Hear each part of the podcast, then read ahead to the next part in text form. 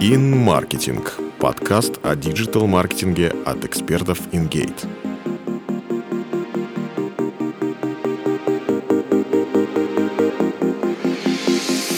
Привет!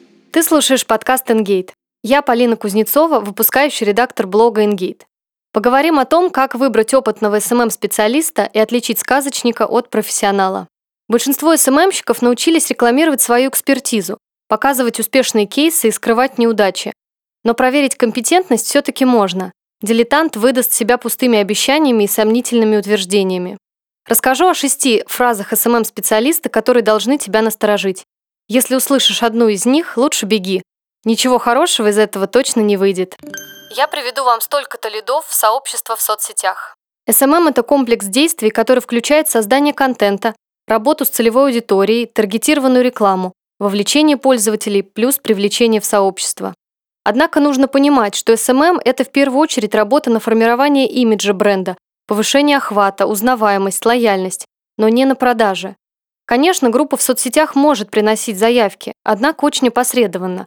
К тому же спрогнозировать их на старте достаточно сложно. Если хочешь получать лиды, используй лид-формы и таргетированную рекламу, которая работает именно на заявки, переходы на сайт и так далее. Таким образом, выбор рекламных инструментов и каналов продвижения зависит от цели бизнеса. Нужный охват, лояльность и узнаваемость – развивай группу в соцсетях, составляй контент-планы, публикуй посты. Если нужны лиды, подключай рекламу. Если бюджет позволяет, можешь миксовать, вести группу, привлекать туда аудиторию, рекламировать посты и одновременно привлекать людей на сайт. Аналитика не нужна, у меня был проект в смежной тематике, я знаю, что делать. Если ты слышишь такую фразу от своего SMM-специалиста, насторожись. Аналитика – это то, что лежит в основе стратегии присутствия бренда в соцсетях. Прежде чем шагнуть в море лайков, комментариев и репостов, нужно проанализировать все от и до. Кто твои конкуренты, в чем их преимущества, какие посты они публикуют, чем интересуется твоя целевая аудитория, какие у нее боли, потребности и так далее. Без ответов на эти вопросы грамотную SMM-стратегию не разработать. Давайте просто опубликуем фото этого смешного кота. Этот пункт вытекает из предыдущего.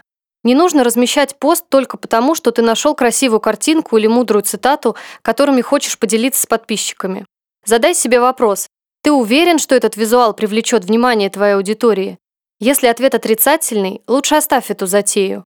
SMM-специалист должен четко понимать, зачем нужен пост, на какую аудиторию он направлен, на что работает, Лайки, репосты, комментарии, переходы на сайт.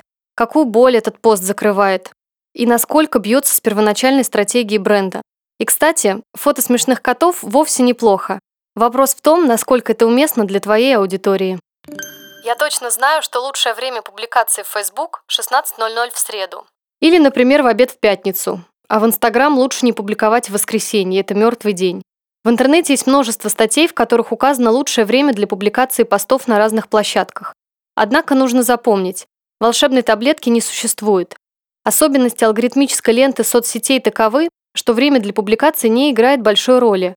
Если твой аккаунт интересен пользователю, если он лайкает и комментирует каждый пост, заходит в твой аккаунт, пост обязательно покажется ему в ленте.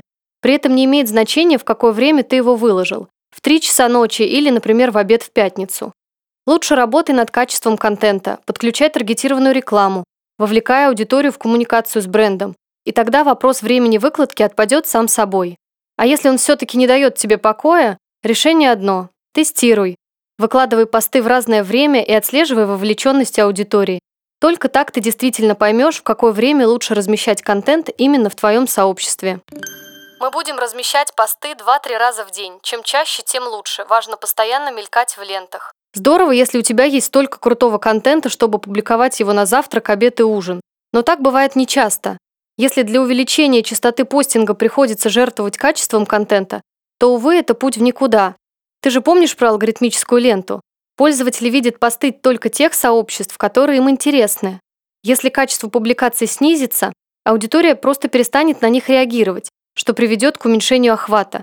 В конце концов, все 168 постов, размещенных в сообществе, увидит только два человека – ты и твой СММщик. Какой можно сделать вывод? Работай над улучшением качества контента, и будет тебе счастье, большой охват и высокая вовлеченность. Фото для поста в ленте не слишком удачное. Возьмем его для сторис. Сторис в Инстаграм – мощный канал для коммуникации с аудиторией. Однако некоторые специалисты до сих пор относятся к ним как к отстойнику для контента, который по какой-то причине не подошел для публикации в ленте. По данным на 2019 год, истории в Инстаграм ежедневно просматривают около 500 миллионов человек. А теперь вопрос.